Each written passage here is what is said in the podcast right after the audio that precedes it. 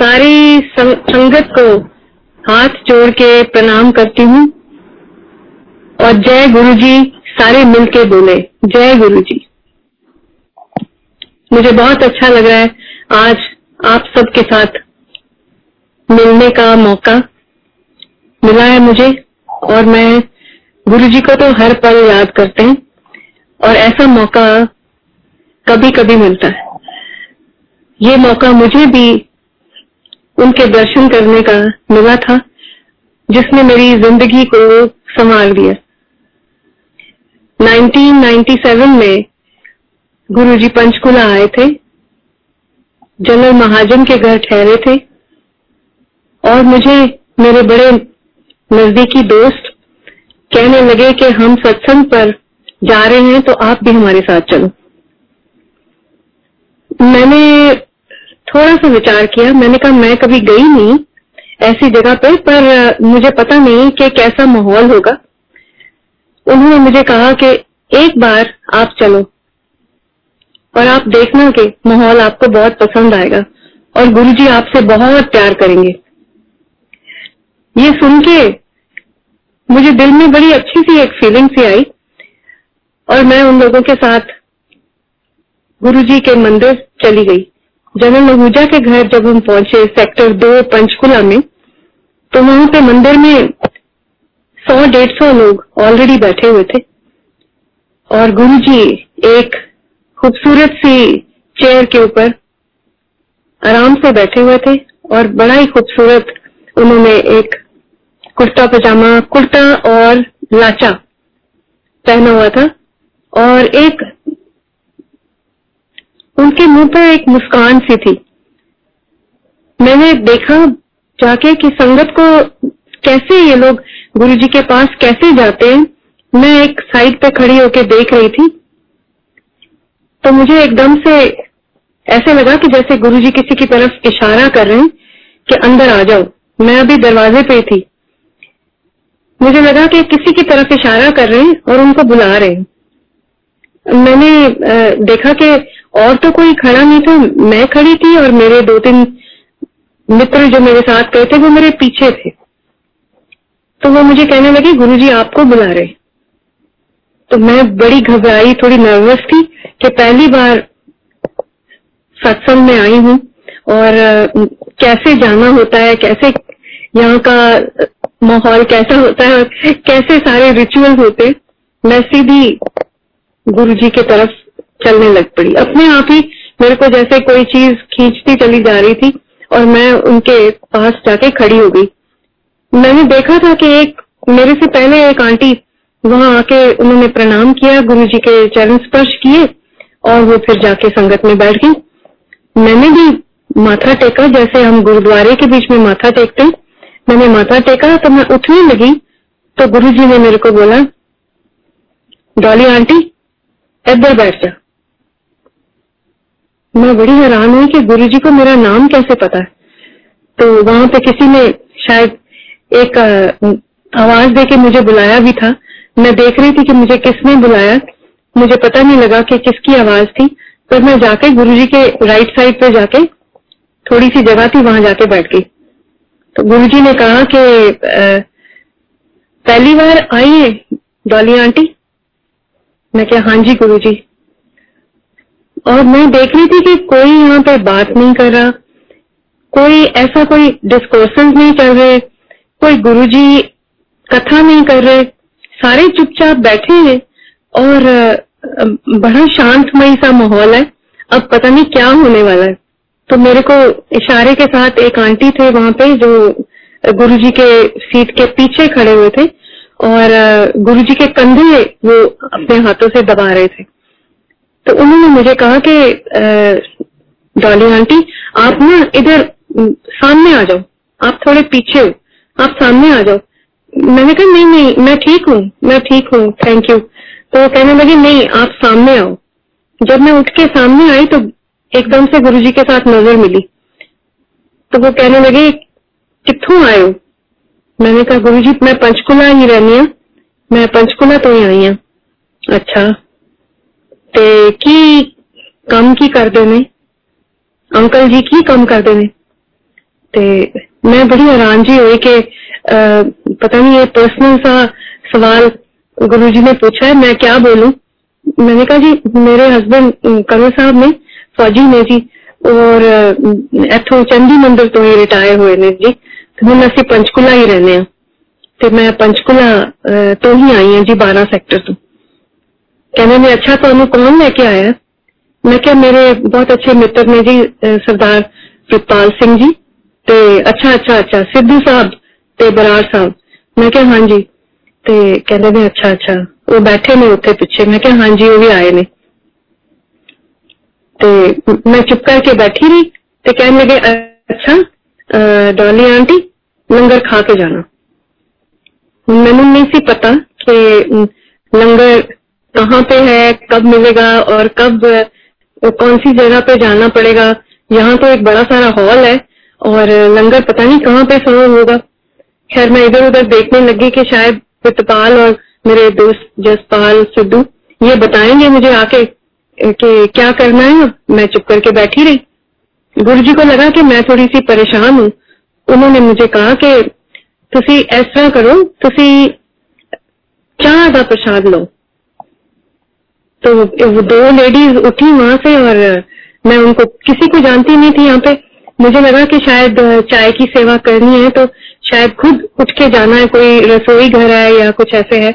तो मैं उठ के उनके साथ खड़ी हो गई। मैंने कहा, मैं हेल्प करूँ? तो कहने लगी, नहीं नहीं, असी अपने आप करांगे, तुसी बैठो। तो झट ट्रेस के बीच में चाय आ गई और कितने सारे ग्लासेस के बीच में सबको चाय सर्व हो रही थी। सर्दियों के दिन थे सो सबने चाय पी और फिर सारे बैठ गए। फिर एक दो लोग आए अंदर उन्होंने आके गुरु जी को प्रणाम किया, चरण स्पर्श किया और कहने लगे, हम लुधियाना से आए हैं। तो गुरु जी ने उनका नाम लिया और बोला कि बैठो बैठो, आओ, बैठो। तो वो लड्डुओं के डब्बे लेके आए थे। उनके घर में कोई बेटा पैदा हुआ था तो वो खुशी मना रहे थे और उन्होंने लड्डू गुरु जी के आगे रखे। तो गुरु जी ने वो प्रसाद सबको बांटने के लिए उन लड्डू का डब्बा खोला और एक एक जने को प्रसाद देने लगे। तो मैं भी मैं, मेरे पे आगे हाथ पे प्रसाद रखा और सब लोग उठ उठ के जा रहे थे प्रसाद लेने के लिए तो मैं भी उठ के चली गई। तो गुरु जी कहने लगे डॉली आंटी बैठ जाओ। हाले जाना नहीं है। उन्होंने सोचा कि मेरे को ऐसे लगा कि वो सोच रहे हैं कि मैं प्रसाद ले लिया है अब तो अब, अब जाना है। कहने लगे नहीं अभी जाना नहीं अभी लंगर खा के जाना। तो मेरे साथ जो एक आंटी बैठे हुए थे उन्होंने मुझे कहा कि प्रसाद ये नहीं है प्रसाद लंगर को कहते हैं जो लंगर बाद में बकायदा हम लंगर सारे मिलके खाएँगे तो अभी मत जाना। खैर मैं फिर बैठ गई।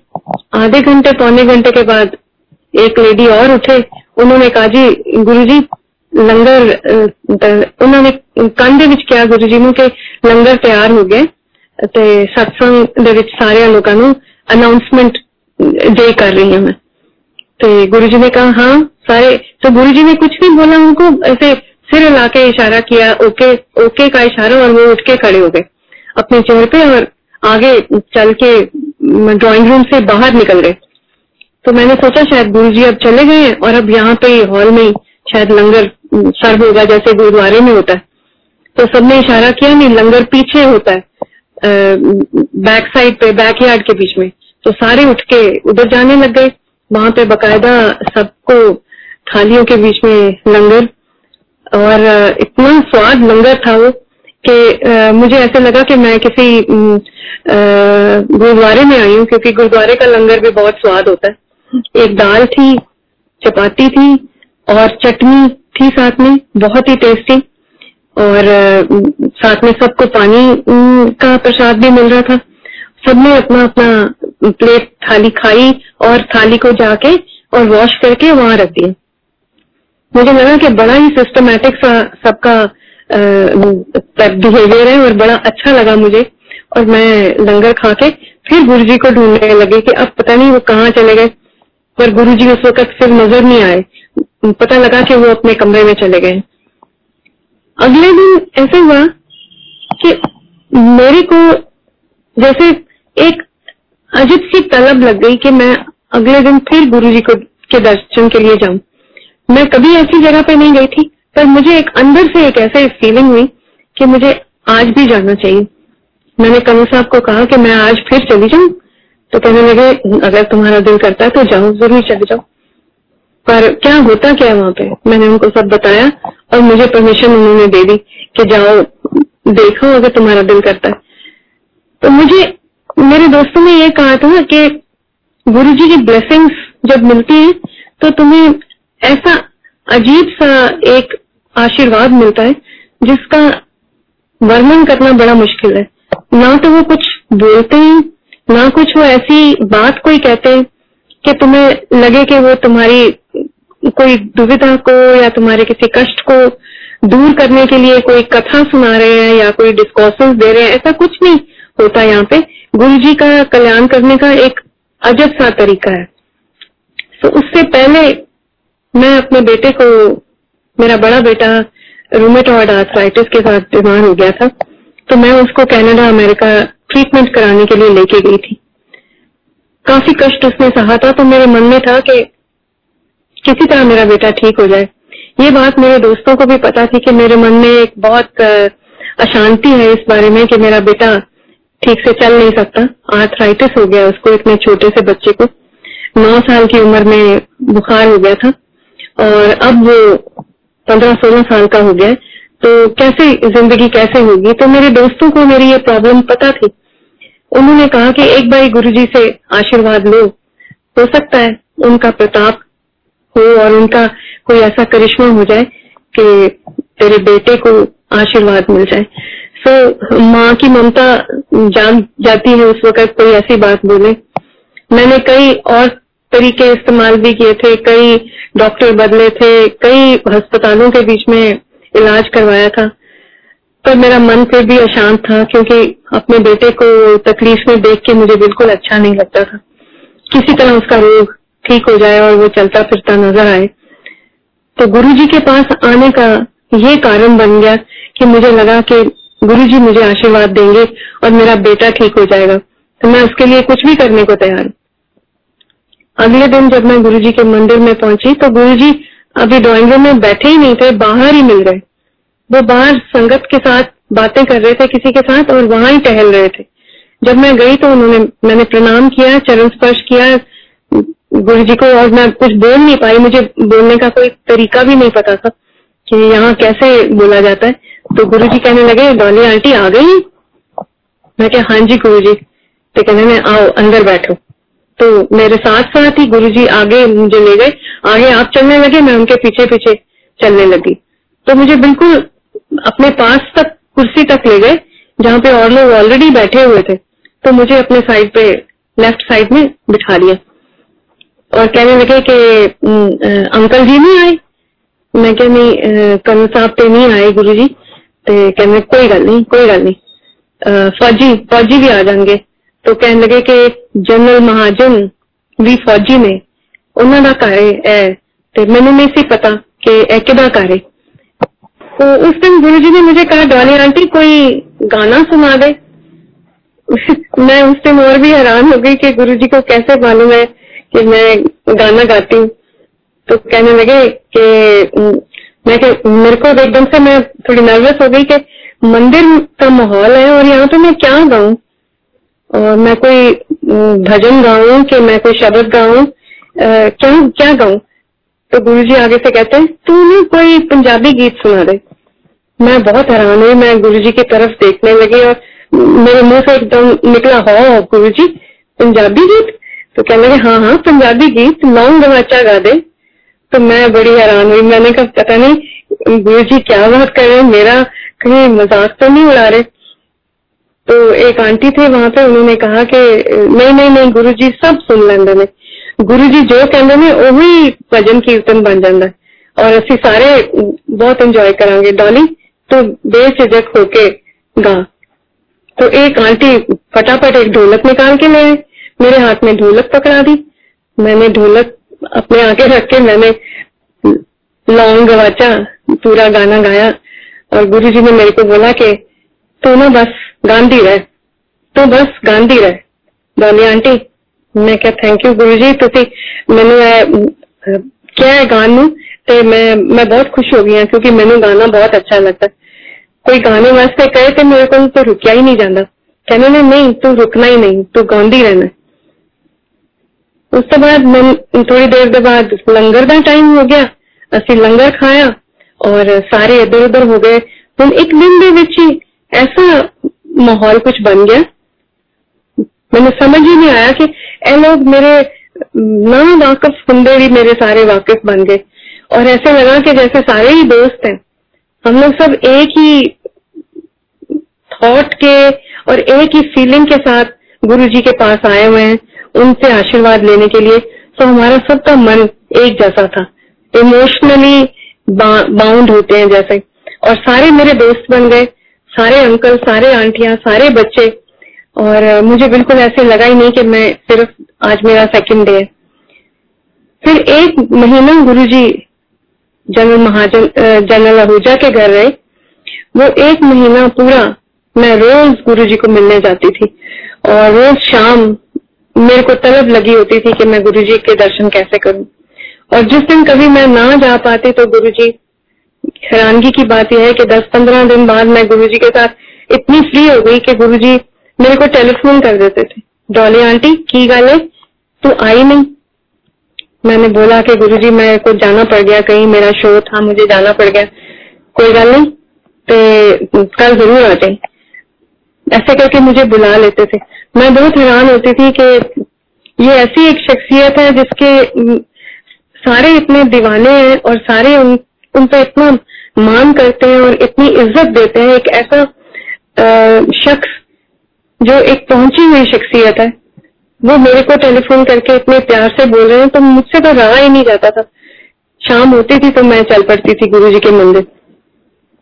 फिर वो प्यार ऐसे बढ़ता चला गया कि हर फ़ंक्शन के ऊपर, दिवाली हो या बड़ा दिन हो, कोई भी, गुरु जी का अपना जन्मदिन हो हम सारे इकट्ठे होते थे और मैं बकायदा कीर्तन किया करती थी। दो दो, तीन तीन घंटे मैं गाती थी। बकायदा संगत के सामने तीन तीन, चार चार हज़ार लोग होते थे। चौतीस सेक्टर में चले गए गुरु जी वहाँ पर भी हम सत्संग करते रहे। रोज मिलना, रोज गुरु जी से बातें करनी, उनसे और लोगों की बातें सुननी, और लोग आके अपनी कहानियाँ बताते थे। किस किस को क्या क्या गुरु जी के मिलने के बाद क्या क्या फ़ायदे हुए थे और क्या क्या उन्होंने ज़िंदगी के बीच में पाया था। बहुत कुछ खोया हुआ था जो उनको मिल गया था। कई लोगों के रोग दूर हुए थे। वहाँ पे जाके, वहाँ उस मंदिर में बैठ के बहुत कुछ सुनने को मिलता था। और एक मंद मंद आवाज़ के बीच में कोई ना कोई एल्बम, कीर्तन का या भजनों का या शब्दों का मंदिर में चलता रहता था। उससे एक माहौल इतना पायस लगता था और इतना पवित्र लगता था। और बीच में गुरु जी बैठे हुए सच धज के इतने सुंदर लगते थे। और हम लोग सारे जितने भक्त थे, उनको ये एक गुरु जी को मिलने की एक ऐसी तांग, एक ऐसी कशिश होती थी कि हमसे गुरु जी को मिले बगैर रहा ही नहीं जाता था। पर काफ़ी देर के बाद कई साल ये चलता रहा सिलसिला। जहाँ जहाँ मौका मिला गुरु जी यहाँ से चले भी गए। गुरु जी हमको अपने साथ, अपने गाँव भी ले गए। और जहाँ जहाँ गुरुजी ने कहना, हम सारे लोग जितने गुरु जी के भक्त थे गुरु जी के दीवाने थे हम लोग, हम साथ जाते कई बार गुरु जी लीड करते अपनी गाड़ी में, कार में, और पीछे सारी कॉन्वॉय बीस बीस तीस तीस गाड़ियों की चंडीगढ़ से पटियाला जा रही है, कभी चंडीगढ़ से लुधियाना जा रहे हैं, कभी चंडीगढ़ से गोविंदगढ़ जा रहे हैं। ऐसे हम लोग सारे इकट्ठे हो होके अलग अलग जगह पे गुरु जी के साथ जाते थे। बहुत सारे समागम किए। एक दिन ऐसे पता लगा कि गुरु जी अब दिल्ली जा रहे हैं। तो बड़ी घबराहट हुई कि अब गुरु जी चंडीगढ़ से दूर चले जाएँगे तो हम कैसे मिलेंगे उनको? तो लोगों ने बताया कि गुरुजी आते रहते हैं। दिल्ली भी जाएँगे, जलंधर भी जाएँगे। अब जलंधर कम जाते हैं, पर चंडीगढ़ ज़्यादा आएँगे। तो थोड़ी तसल्ली हो गई। तो जब दिल्ली जाने की बात हुई तो मुझे थोड़ी सी ऐसा लगा कि थोड़ा दूर है तो वो रेगुलरली तो गुरु जी को मिल नहीं पाऊँगी। तो दिल्ली सुधा आंटी के घर पहला सत्संग हुआ था तो मैं गुरु जी को मिलने के लिए गई। तो गुरु जी ने कहा, डॉली आंटी, तू क्यों आ गई? मैं गुरु जी थोड़े दर्शन करें आई ਤੇ ਕਹਿਣ ਲੱਗੇ ਨਹੀਂ ਤੈਨੂੰ ਆਉਣ ਦੀ ਕੋਈ ਲੋੜ नहीं तेरा कल्याण हो गया हाथ उठा के उन्होंने जैसे गुरु नानक देव जी की एक तस्वीर में वो आशीर्वाद दे रहे हैं हाथ उठा के वैसे ही गुरु जी ने अपना राइट हैंड उठाया और ऊपर करके और मेरी तरफ देख के बोला कि तेरा कल्याण हो गया तेनों आने की कोई लोड़ नहीं मेरे को पता नहीं कैसे फीलिंग हुई एक झटका सा लगा कि अब मेरे को कह रहे हैं कि मैं ना हूं मैंने कहा, गुरु जी, ऐसे कैसे हो सकता है कि मैं आपको ना मिलू? कहते, नहीं एनी दूर आने की कोई लोड़ नहीं। सो मुझे दिल्ली आने से रोक दिया। तो मेरा मन ये था कि गुरु जी को मैं मिलती रहूँ, फिर भी मिलती रहूँ। फिर भी हर बार कोई ना कोई फ़ंक्शन होता तो गुरु जी मेरे को इनविटेशन भिजवा देते, किसी न किसी से कि वहाँ पे जाओ, वहाँ पे चले जाओ। आज गोल्फ के बीच में सत्संग हो रहा है। आज बड़े मंदिर में सत्संग होना है या सुधा आंटी के घर होना है और अलग अलग जगह के ऊपर फ़ंक्शन होना है। तो अगर गुरु जी की बातें करते करते तो मैं, मैं कहीं और दूसरी दुनिया में पहुँच जाती हूँ। और मुझे कहने लगे कि अपने बेटे को लेके आओ। तो मेरा बड़ा बेटा व्हील चेयर में था। मैं उसको मिलाने के लिए गुरु जी के पास दे गई। उन्होंने उसके सिर पे हाथ रखा और बोला कि सब ठीक है। कोई फ़िक्र की गल नहीं है। बस इतना सा था और ज़्यादा लंबा कुछ नहीं बोला। मेरे छोटे बेटे को बोला, ए, बड़ा बड़ा जनरल बनेगा, जनरल साहब बनेगा। और मेरी बेटी सुनैनी को तो इतना प्यार करते थे गुरु जी कि उसके लिए रिश्ता भी ढूँढने लग गए कि इसकी शादी मैं करवाऊँगा। और सुनैनी ने उन दिनों में ऑस्ट्रेलिया जाना था स्कॉलरशिप पे तो बोला कि इस लड़की को जाने दो, ये बहुत तरक्की करेगी पढ़ाई में। और मेरी सारी फैमिली उस गुरु जी के मंदिर में इतनी इन्वॉल्व हो गई थी कि हमारा दिल ही नहीं लगता था गुरु जी को देखे बिना।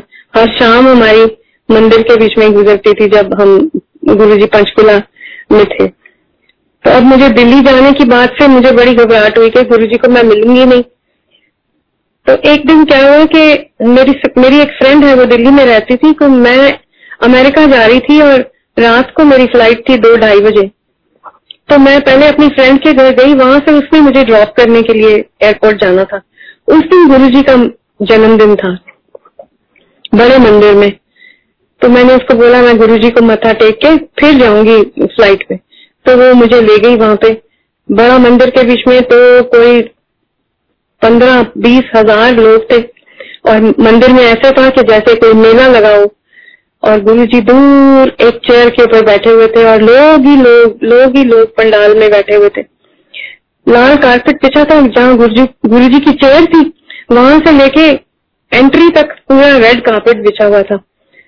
मैंने अपनी फ्रेंड को बोला कि मैं यहाँ से गुरु जी को प्रणाम करके फटाफट यहाँ से निकल जाएँगे, क्योंकि फ़्लाइट का टाइम भी हो जाएगा, ज़्यादा देर रुकेंगे नहीं। प्रणाम करके मत्था टेक के चरण स्पर्श करके फिर यहाँ से चले जाएँगे। मैंने अभी लाल कारपेट के ऊपर पैर ही रखा था। गुरुजी के पास माइक था। गुरुजी ने वहाँ से कोई कम से कम नहीं तो हज़ार गज दूर से मेरे को देख लिया। और मुझे बोला, माइक के ऊपर बोला, डॉली आंटी, तू कितों आ गई? मैं तो लाल कारपेट के ऊपर भागती भागती गुरु के पास पहुँच गई। मैंने जाके प्रणाम किया। मैंने कहा, आज ते गुरु जी थोड़ा जन्मदिन सी आज भी नहीं सी आना मैं? तो हंसने लग गए। चल बैठ जा बैठ जा उठे। चल जाके। कीर्तन हो रहा था, कोई और लोग भजन कर रहे, गा रहे थे। कोई मंडली थी, वो गा रहे थे। बड़ा अच्छा कीर्तन चल रहा था। मुझे कहते हैं कि, चल फिर तू दो भजन सुना दे। मैं ना कोई डायरी लेके गई हुई थी, ना मैं तो फ़्लाइट पे जा रही थी। सामान सामान सब पैक हुआ हुआ था। मेरे हाथ में सिर्फ़ मेरा एक छोटा सा पर्स था। कुछ भी नहीं था मेरे पास, कोई गाने की डायरी नहीं थी, कुछ नहीं। तो गुरु जी मुझे बोला तू जरा भजन मेरे तो लिखिया सी ना वो गा दे। मैं सोच में पड़ गई कि इतनी बड़ी संगत के बीच में गुरुजी ने मुझे बोल दिया। अब मैं कैसे गाऊँगी मुझे तो कुछ याद ही नहीं आ रहा। मैं बड़ा अपने आप को कंट्रोल करके, वो मंडली के पास जाके मैंने उनको रिक्वेस्ट की कि आप मेरे साथ संगत कर देंगे। उन्होंने कहा हाँ जी, ज़रूर गुरु जी का हुक्म है तो हम तो ज़रूर संगत करेंगे। मैं बैठ गई जाके, मैंने माइक आगे रख लिया अपने। और मैंने भजन शुरू किया। जो मैंने गुरु जी के लिए लिखा था, जब गुरु जी पंचकुला में थे, एक भजन मैंने लिखा था, वो गुरुजी ने रिकॉर्ड भी करवाया। शीमा स्टूडियो में बकायदा एल्बम बना वो और सबको बांटा भी गया। अब वो काफ़ी लंबा भजन था। मैं सोचने लगी, पता नहीं मुझे कितना याद आएगा, पर पता नहीं क्या करिश्मा हुआ गुरु जी का आशीर्वाद था वो कि क्या था वो ऐसा कोई वेव आई मेरे दिमाग में और मैं पूरा का पूरा भजन, जिसके सेवन स्टैंडर्ड थे, इतना लंबा भजन था। वो पूरा का पूरा मैंने बगैर डायरी के सारा गा दिया वहाँ पे। मैं खुद आज भी मैं हैरान होती हूँ कि वो पता नहीं कौन सी ताकत थी जिसने मुझे पूरा का पूरा भजन मेरे से गवा लिया, बगैर कंसल्ट किए मेरी डायरी नॉर्मली ये होता है कि आप कोई भजन बार बार गाते रहो तो याद हो जाता है। वो भजन गा के रिकॉर्ड कर दिया था और वो मंदिर में बजता था, मैंने ऐसे लाइव कभी नहीं गाया था, पर उस दिन वो करिश्मा हो गया। तो मुझे पक्का यकीन हो गया कि ये कोई ऐसा, ऐसी ताकत है जिसने मेरे से ये गवाया तो मैंने गुरु जी को उठ के दोबारा से चरण स्पर्श किए और मैं वहाँ से जाने लगी तो कहने लगे, लंगर नहीं खा के जाएँगी? लंगर से ਉੱਥੇ चल रहे हैं खा ਲੈ खा के जाई अमरीका का टूर है खा के जाई तो मैं और मेरी फ्रेंड हमने दोनों ने जाके लंगर खाया और फिर हम वहां से गए पर जब मैं अमेरिका से वापस आई तो मुझे पता लगा कि गुरु जी अब इस दुनिया में नहीं है तो बहुत बहुत उदासी अजीब सी एक उदासी छा गई पर दिल में यह था कि गुरु जी के इतने भक्त हैं हम गुरु जी को कभी अपने से दूर होने नहीं देंगे। वो हमारे मन में बसते हैं, हमारे घर में बसते हैं, हमारे हर हर जगह हमारे घरों के बीच में, हमारी बातों के बीच में वो हमेशा हमेशा हमारे साथ है। मैं दुनिया में जहाँ जहाँ भी गई हूँ, मैंने गुरु जी के भक्त देखे हैं, गुरु जी के भक्तों को मिली हूँ। पिछले साल मैं न्यू जर्सी गई थी, वहाँ पे भी मैं सत्संग करके आई। इतना अच्छा वहाँ पे माहौल था, उन्होंने बहुत ही बढ़िया न्यू जर्सी के बीच में अरेंजमेंट किया था और गुरु जी के भक्त इतने डेडिकेटेड और इतना सुंदर जगह उन्होंने बनाई हुई थी, इतना सुंदर सजावट की हुई थी। ऐसे ही लगा कि गुरु जी सामने बैठे। एक लाइफ साइज़ की लाइफ साइज़ की बड़ी तस्वीर गुरु जी की लगाई थी। सुंदर पोशाक पहन के वो बैठे हुए थे और ऐसा ही लग रहा था कि जैसे वो हमारे सामने बैठे। तो गुरु जी का एक ऐसा और था जो एक बार गुरु जी का भक्त बन जाता था, वो कभी भी उनसे दूर नहीं जाता था उनकी कोई ऐसी शख्सियत ही ऐसी थी। कोई ऐसी बात नहीं थी कि उनके बीच में कोई आम जैसे गुरु होते हैं, वो कुछ ना कुछ मांग लेते हैं या कुछ ऐसे दान करो या ऐसे करना है, ऐसे। यहाँ पे कुछ माहौल ही कुछ और था। यहाँ पे सिर्फ़ सेवा ही सेवा थी। और मुझे ऐसे यकीन हो गया था कि गुरुजी जिसका मन सच्चा है और गुरु जी को सच्चे मन से जो प्यार करता है उसको गुरु जी का आशीर्वाद मिलता ही मिलता है। तो गुरुजी के आशीर्वाद से मैं जब से गुरुजी से मिली थी तब से मेरे प्रोफेशनल कैरियर में ग्राफ मेरा ऊपर ऊपर ऊपर ही जाता गया। और मैं यही समझती हूँ कि मुझे उनका आशीर्वाद मिला था। मेरे बच्चों को मेरे परिवार को मेरा बे, बेटा जो बीमार था उसने बहुत अच्छी पढ़ाई करके बहुत अच्छी जॉब की। छोटे बेटे ने उससे भी अच्छी तरक्की की। सुनैनी की शादी हो गई। बड़े अच्छे घर में बहुत खुश है और सारे परिवार को उनका आशीर्वाद मिला था। और मुझे बस उन्होंने यही कहा था कि तू गांधी रहे। जितनी देर तू गांधी रहेंगी, तेरा कल्याण होता रहेगा। और ये बात मेरे को उनकी इतनी ज़्यादा मेरे मन के बीच में घर कर गई कि मैं कभी बीमार भी हो जाती हूँ तो मन उदास हो जाता है तो मैं कई बार कह देती हूँ, बस, अब नहीं मैं गाऊँगी। फिर मुझे गुरु जी की याद आ जाती है कि गुरु जी ने कहा था, तू गाई जा। बस तुम गाई जा। जब मिलना, मेरे से गीत सुनने, पंजाबी गीत सुनने यहाँ तक कि मैं माँ को भी एक बार लेगी मेरी माँ इतनी मशहूर पंजाबी लोक सिंगर, और मैंने उनको बोला कि मैं गुरु जी को मिलती हूँ, मामा, आप मेरे साथ चलोगे? उन्होंने कहा कि तेरी श्रद्धा है इतनी तो चल मैं भी तेरे साथ चलती हूँ। जब मामा वहाँ गई तो गुरु जी ने इतना प्यार दिखाया। गुरु जी ने अपना कुर्ता स्पेशली मामा को दान गिफ्ट दिया। मामा की जोली में रखा और बोला कि अपनी बेटी ने हूँ गान दो। हूँ मैं डॉली गाएगी। तो मामा ऑलरेडी ओल्ड हो चुकी थी बट उन्होंने कहा कि गुरु जी मैं तो हाले भी गाने हूँ। तो मैं हाँ तू बड़ा गा लिया हूँ डॉली नु गान दे। तो मुझे शर्म सी आ गई कि गुरु जी क्या बोल रहे हैं? माँ को बोल रहे हैं, तू बस कर हूँ तो डॉली नु गान दे। तो हम सारे हंसने लग गए। तो कहते ने अच्छा तरह कर दे, दिवाली पे दोनों मामा तिया गाएँगे। तो सुनैनी कहने लगी गुरु जी मैं नहीं गाऊँगी? कहने हाँ तू ही गा ली। तो हमने सब तीनों ने मिलके, मेरी माँ, मेरी बेटी और मैं, हम तीनों ने मिलके गुरु जी के मंदिर में दिवाली के ऊपर मिलके गाया। और गुरु जी ने माँ के मशहूर गाने सुने और भक्ति संगीत तो थोड़ा बहुत हुआ, पर लोकगीत ज़्यादा हुए। तो आज तक जब भी कभी गुरु जी का सत्संग होता है, कहीं पे भी, दुनिया में मैं जहाँ जहाँ पे भी गई हूँ, सत्संग में गई हूँ तो मैं वहाँ पे गुरु जी के ऊपर लिखे हुए भजन के अलावा लोकगीत ज़रूर गाती हूँ। तो गुरु जी को बहुत अच्छे लगते थे। तो गुरु जी तो हमारे, ऐसा लगता है रग रग में बसे हुए हैं।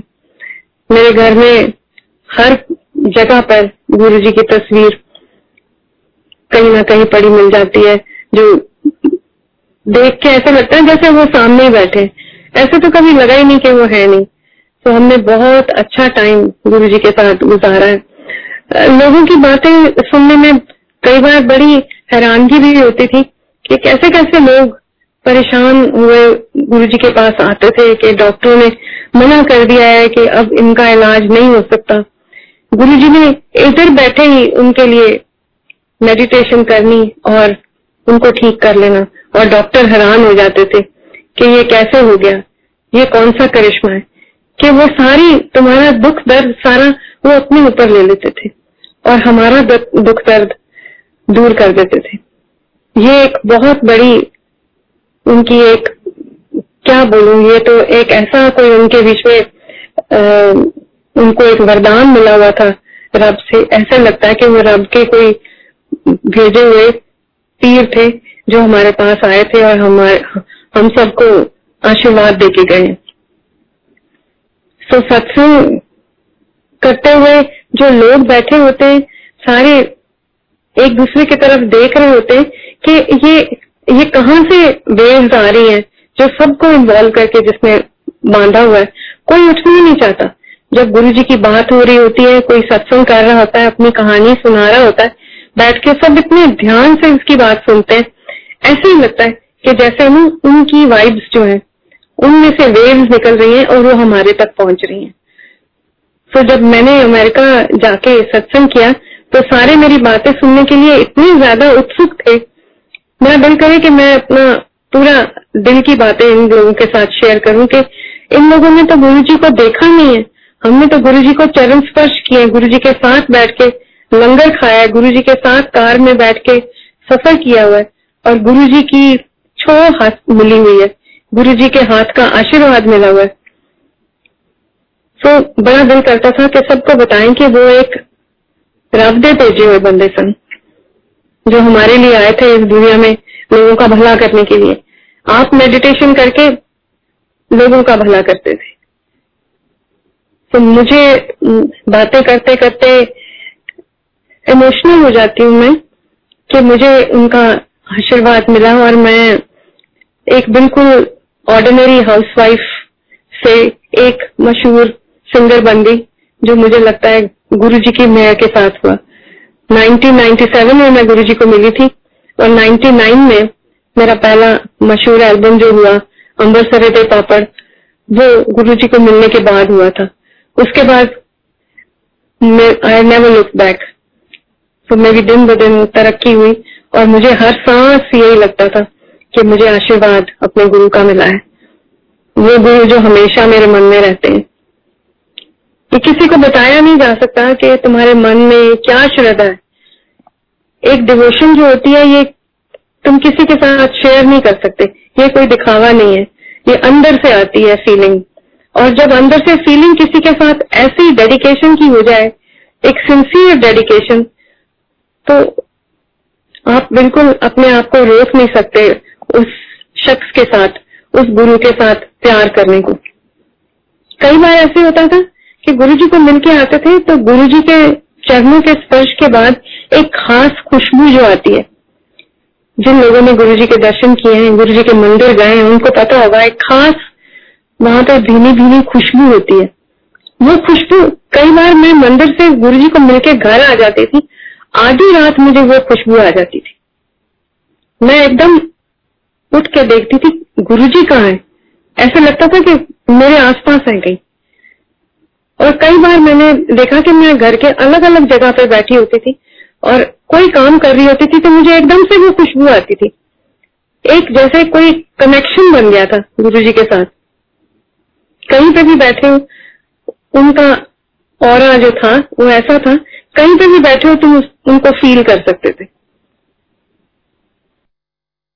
कई बार ऐसा हुआ कि गुरु जी के फ़ंक्शन के ऊपर जाने के लिए उन्होंने मुझे कहा कि डॉली आंटी सारे लोग अपने अपने यहाँ गड्डिया में जा रहे हैं, तू मेरे नाल आ जा। मैं गुरु जी के साथ बैठ के उनकी ट्रेवलट गाड़ी के बीच में दो तीन जगह पे उनके साथ ट्रेवल किए। और सारी रास्ते वो मेरे से कोई भजन या कोई गीत वो सुनते सुनते रहना उन्होंने। आज क्या गाना लिख के आई? है और मैं रातों रात गाने लिखने लग गई। मैं कई बार ऐसे होता था कि मैं रात को, आधी रात को गुरु जी की वो खुशबू आई है, उसके बाद मैं सो ही नहीं पाती थी। मैं कुछ लिखना शुरू कर देती थी। तो मेरा गीत बन जाता था और मैं अगले दिन जाके गुरु जी को सुना देती थी। तो मुझे पूछते थे, आज क्या गीत बना के ले आई है? तो मैंने, सुनाना। तो मैं कहना ठीक है हम चीमा स्टूडियो जाके इन्हें रिकॉर्ड करा दी।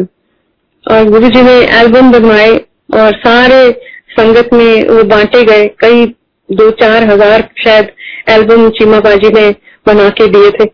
और आज भी वो जब मंदिर में बजते हैं कि मेरे गुरु जी और कोई ना सदके जा मैं वारी जा एक ये गीत मैंने लिखा था और एक लिखा था ਜਿਹੜਾ ਗੁਰੂ ਚਰਨਾਂ ਵਿੱਚ ਆਇਆ ਤੇ ਉਹਦਾ बेड़ा पार लगे ए ते ए शब्द जो मैंने लिखा था ये तो रातों रात मैंने लिखा और अगले दिन जाके गुरु जी को सुनाया जब तो सारी संगत ने मुझे इतना प्यार किया एक एक जने ने आके मेरे हाथ चूमे किसी ने किसी ने मेरे को किस किया मेरे मुंह पे किसी ने मुझे सिर पे प्यार दिया जो बड़े थे और गुरु जी ने क्या डॉली आंटी का जरा गीत है ਇਹ ਗੀਤ ਹੀ ਹੈ ਨਾ ਮੈਂ ਕਿਹਾ ਹਾਂਜੀ ਗੁਰੂ ਜੀ ਗੀਤ ਹੈ ਤੁਹਾਡੇ ਤੇ ਲਿਖਿਆ ਹੋਇਆ ਗੀਤ ਹੈ ਤੇ ਇਹ ਇਹ ਗੀਤ ਤੇ ਸਾਰਿਆਂ ਨੂੰ ਸਾਰਿਆਂ ਨੂੰ याद होना चाहिए तो जब चीमा पाजी बना के हमने रिकॉर्डिंग की मैंने और मेरी बेटी ने जाके स्टूडियो में रिकॉर्डिंग की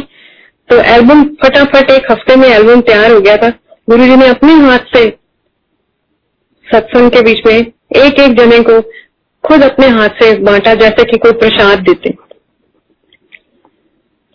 प्रसाद से एक बात याद आ गई कि एक बारी मैं गुरु जी के मंदिर जा रही थी तो मैंने सोचा, आज सब लोग कभी कोई लड्डू लेके आता है, कभी कोई बर्फ़ी लेके आता है। मैं सूजी का हलवा बना के गुरु जी के लिए लेके जाऊँगी। मेरे पास एक बड़ी बड़ी कढ़ाई थी, कोई ढाई तीन किलो सूजी जिसमें आ सकती थी, वो बड़ी कढ़ाई थी।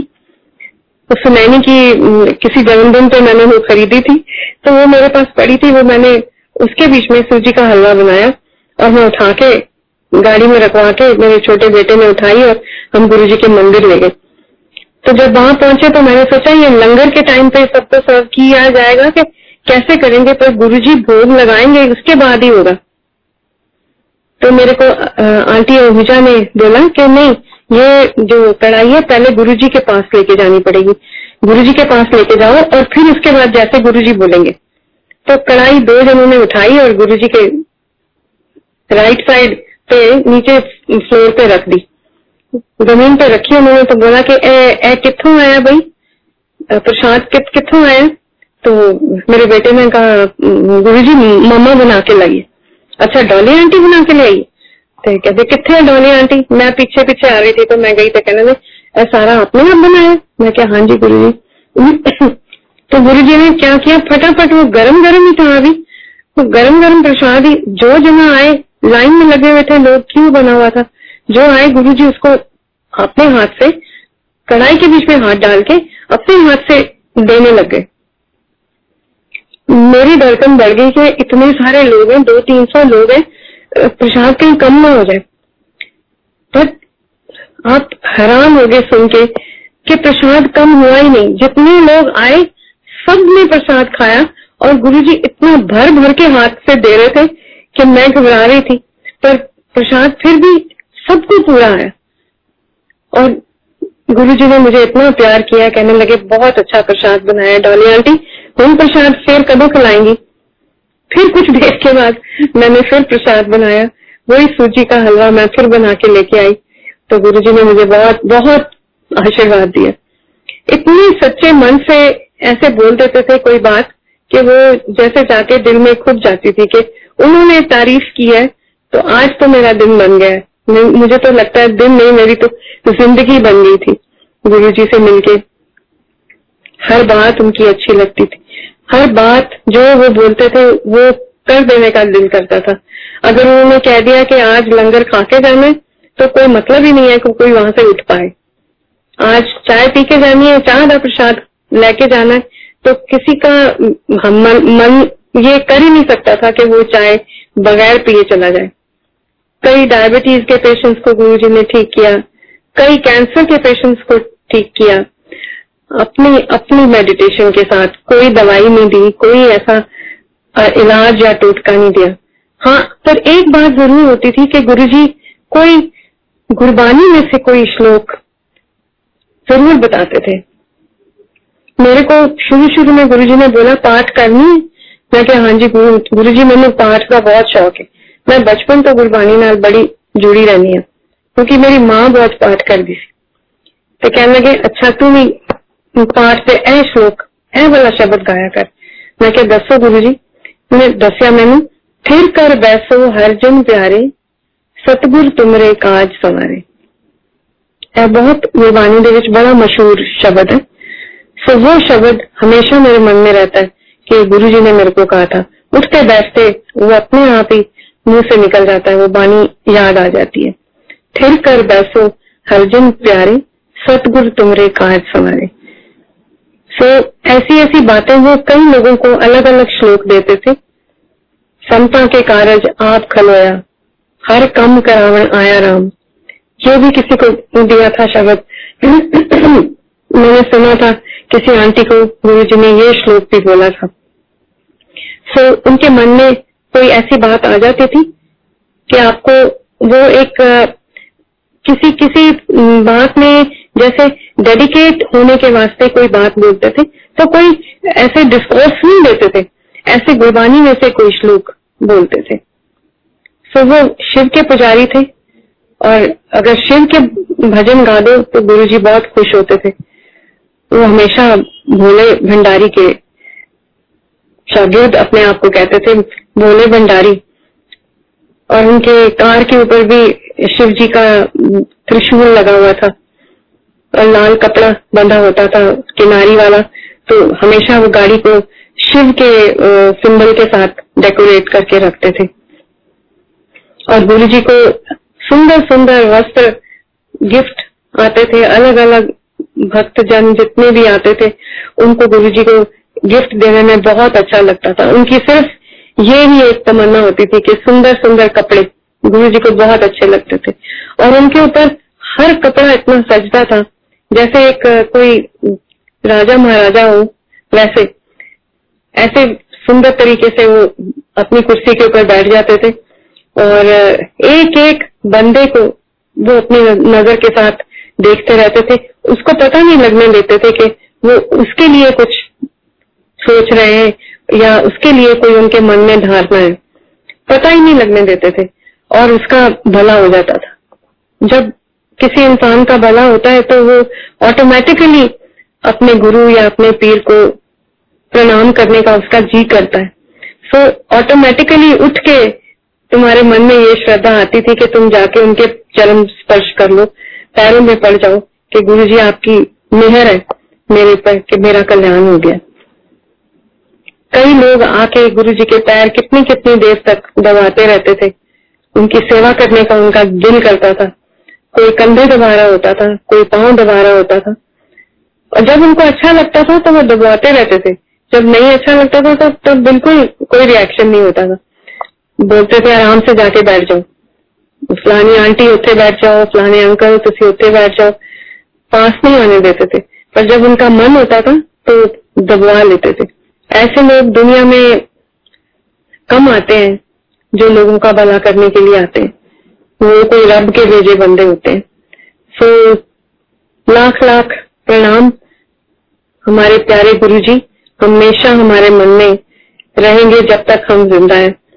मेरे मन की तो यही श्रद्धा है और मैं सारे अपने सत्संग में आए हुए भक्तों को बोलूँगी कि गुरु जी के लिए कभी मन में द्वेष न रखें। वो एक बहुत सच्चे और सुच्चे इंसान रब के भेजे हुए थे। जय गुरु जी।